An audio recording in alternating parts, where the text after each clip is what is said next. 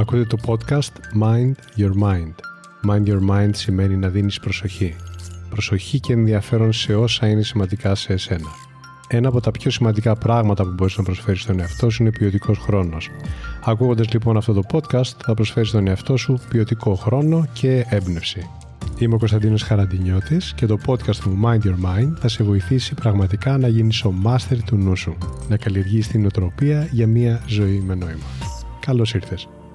Σήμερα θα μιλήσουμε για το πώς μπορείς να είσαι πραγματικά ευτυχισμένος. Και είμαι σίγουρος ότι το θέμα αυτό μας ενδιαφέρει όλους. Υπάρχει άραγε άνθρωπος που να μην τον ενδιαφέρει η ευτυχία του, πιστεύω πως όχι. Μάλιστα, από την αρχαιότητα ως και σήμερα, ένα από τα μεγαλύτερα ερωτήματα στο οποίο έψαχναν και εξακολουθούμε να ψάχνουμε την απάντηση είναι τι σημαίνει να είσαι πραγματικά ευτυχισμένος και πώς το πετυχαίνεις αυτό. Ανάμεσα στους πολλούς που ασχολήθηκαν με το ζήτημα της ευτυχίας ανήκει και ο αποκαλούμενος πατέρας της δυτικής φιλοσοφίας, ο δικός μας Αριστοτέλης. Και οι απαντήσεις που έδωσε είναι επίκαιρες, διαβάζονται και πάνω απ' όλα εφαρμόζονται μέχρι και σήμερα. Εδώ να πούμε ότι ο Αριστοτέλης ανήκει στην κατηγορία των φυσικών φιλοσόφων οι οποίοι παρατηρούσαν και μελετούσαν εμπειρικά πώς λειτουργεί η φύση, για να δώσουν απαντήσεις σε σημαντικά ερωτήματα. Συγκεκριμένα όμως η φυσική φιλοσοφία του Αριστοτέλη αποδείχθηκε ιδιαίτερα εύστοχη και ανθεκτική στον χρόνο.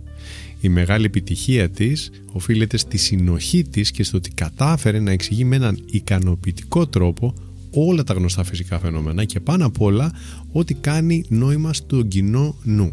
Δηλαδή, δίνει απαντήσεις που μπορείς να τις κατανοήσεις, να σε εμπνεύσουν και να τις εφαρμόσεις για να ζεις πιο αρμονικά. Άλλωστε, αυτός είναι και ο πραγματικός σκοπός της επιστήμης φιλοσοφίας. Να μας δίνει εργαλεία για να τα εφαρμόζουμε και να κάνουμε τη ζωή μας καλύτερη. Πάμε λοιπόν να ακούσουμε πώς μπορεί να μας βοηθήσει ο Αριστοτέλης να βρούμε την ευτυχία μας ή να το πούμε με τον όρο που χρησιμοποιεί ο ίδιος, την ευδαιμονία μας έχω ξεχωρίσει από όλα όσα έχει πει τρεις πολύ σημαντικές οδηγίες, τις οποίες θα τις αναλύσουμε σήμερα συνοπτικά. Ξεκινάμε λοιπόν με την οδηγία νούμερο 1. Να κάνεις σκοπό σου την ευτυχία αντί για την εφήμερη απόλαυση. Στα ηθικά νοικομάχια ο Αριστοτέλης διακρίνει δύο τύπους απόλαυσης, την κατώτερη και την ανώτερη. Επισημαίνει όμως, και προσέξτε το αυτό, ότι σε στιγμές μπορεί να μην είναι διάκριτη η διαφορά μεταξύ των δύο. Γι' αυτό το λόγο συνιστά να είσαι πολύ προσεκτικός στις επιλογές σου. Σαν παράδειγμα, το φαγητό και η διασκέδαση συμβάλλουν στο να απολαμβάνεις τη ζωή σου. Αυτό είναι αδιαφυσβήτητο. Υπάρχει όμως και εκείνη η στιγμή που αυτές οι πηγές απόλαυσης μπορεί να γίνουν πηγές οδύνης, όταν λείπει η ποιότητα και το μέτρο ή όταν λείπει ο ξεκάθαρος σκοπός όπως το να γνωρίζεις γιατί τρως το συγκεκριμένο φαγητό, τι σου προσφέρει και τι εξυπηρετείς εκείνη τη στιγμή. Μπορεί να εξυπηρετείς την υγεία σου, μπορεί όμως απλά να παρασύρεσαι από το άγχος σου. Κατά τον Αριστοτέλη λοιπόν, ένας από τους μεγαλύτερους λόγους που μπορεί ένας άνθρωπος να αισθάνεται δυστυχισμένος είναι γιατί επιλέγει διαρκώς κατώτερου είδους απολαύσεις. Γεμίζει τη ζωή του μόνο με αυτές. Πράγματι, βλέπουμε ανθρώπους να μην αισθάνονται ευτυχισμένοι να το αναγνωρίζουν αυτό, αλλά ταυτόχρονα να δυσκολεύονται να ξεφύγουν από τις κακές τους συνήθειες. Ένας από τους λόγους που συμβαίνει αυτό είναι γιατί σε ένα βαθμό οι συνήθειες αυτές προσφέρουν προσωρινή απόλαυση και εκτόνωση. Μπορεί να είναι το τσιγάρο ή η κακή διατροφή ή ένα ολόκληρο lifestyle σε αυτόν τον τρόπο.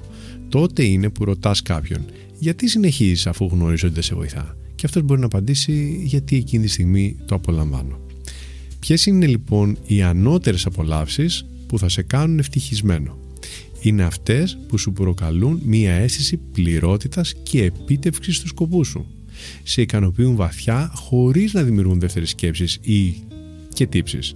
Στην πραγματικότητα, κατά τον Αριστοτέλη, μπορούμε να γίνουμε ευτυχισμένοι οποιαδήποτε στιγμή στη ζωή μας, αρκεί να επιλέγουμε την κατάλληλη συμπεριφορά. Επομένως, μας λέει να δώσουμε προσοχή στην συμπεριφορά που υπάρχει πίσω από τις επιλογές μας, έτσι ώστε να κάνουμε επιλογές που μας κάνουν πραγματικά ευτυχισμένους.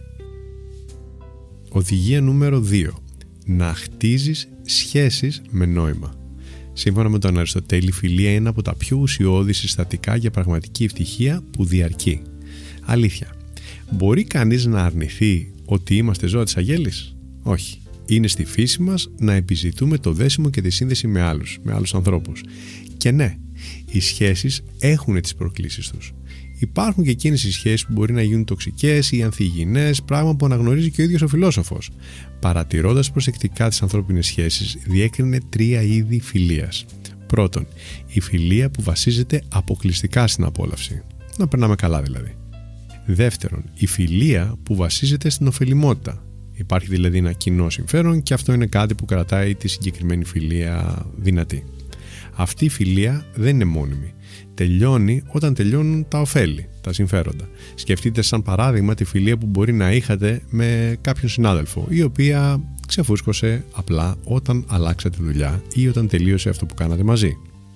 Εδώ να σημειώσουμε ότι ο Αριστοτέλης δεν χαρακτηρίζει με αρνητικό τρόπο αυτές τις δύο κατηγορίες φίλων. Απλά τόνιζε ότι έχουν μικρό βάθος και περιορισμένη ποιότητα. Μας λέει μάλιστα ότι οι περισσότερες φιλίες που θα κάνει ένας άνθρωπος στη ζωή του ανήκουν σε αυτές τις δύο κατηγορίες. Προτείνει όμως να παρατηρούμε προσεκτικά τις συναναστροφές μας για να γνωρίζουμε τι είδους σχέση έχουμε με έναν άνθρωπο. Υπάρχει όμως και ένα άλλο είδος σχέσης που μας λέει ότι είναι σημαντικό να έχουμε στη ζωή μας. Πρόκειται για τις φιλίες της αρετής και του αγαθού. Είναι φιλίες που μπορεί να έχουν σκαμπανεβάσματα, συνήθως όμως δυναμώνουν στον χρόνο. Βασίζονται στην αλληλοεκτίμηση, στον αμοιβαίο θαυμασμό και στο νιάξιμο. Για τον Αριστοτέλη, λίγα πράγματα πλησιάζουν την αξία μιας τέτοιας σχέσης. Δύο άνθρωποι που συνδέονται κατά αυτόν τον τρόπο γίνονται καλύτεροι, ανθεκτικότεροι και σίγουρα πιο ευτυχισμένοι. Είναι λοιπόν στο χέρι μας να γινόμαστε διαθέσιμοι σε τέτοιου είδους φιλίες και να κάνουμε σκοπό να τις χτίζουμε και να τις διατηρούμε. Γιατί μερικές φορές συμβαίνει όταν ένας άνθρωπος έχει μια κακή εμπειρία να κλείνει την πόρτα. Εγώ προσωπικά έχω ακούσει ανθρώπους να λένε πως δεν υπάρχει πια φιλία ή όσον αφορά τις συντροφικές σχέσεις ότι δεν υπάρχουν πια γυναίκες ή άντρες. Είναι δυνατόν στα τόσα δισεκατομμύρια ανθρώπων να μην υπάρχει εκείνος ο άνθρωπος με τον οποίο μπορείς να επικοινωνείς και να συνθείς βαθιά; Δεν νομίζω. Σίγουρα υπάρχει και σίγουρα δεν είναι μόνο ένας. Γίνε πρώτα διαθέσιμος στους άλλους αν θες να χτίσεις σχέσεις ουσίας. Πλησίασέ τους με καλοσύνη και με κατανόηση, με διαλλακτικότητα. Αποδέξου τη διαφορετικότητά τους από εσένα και δες την ομορφιά που υπάρχει στα σημεία που διαφέρεται. Έτσι θα απολαύσεις σχέσεις με νόημα που θα σε κάνουν ευτυχισμένο. Επίσης, πρόσεξε, μερικές φορές μπορεί να συμβεί και το άλλο. Κάποιος να δίνει όλη την προσοχή στην καριέρα του ή κάπου αλλού και έτσι να μην αφιερώνει τον χρόνο για να ευδοκιμήσει ή να διατηρηθεί μια βαθιά ειλικρινή φιλία. Θυμήσου όμως, αυτές οι σχέσεις είναι η ουσιαστική επένδυση στην ευτυχία σου. Καλύπτουν ένα κενό που κανένα υλικό αντικείμενο ή κοινωνική καταξίωση δεν θα σου προσφέρει ποτέ. Άρα σίγουρα αξίζουν και το χρόνο σου και την προσοχή σου. Η τρίτη οδηγία του Αριστοτέλη για να γίνεις ευτυχισμένος είναι να απολαμβάνεις να προσφέρεις.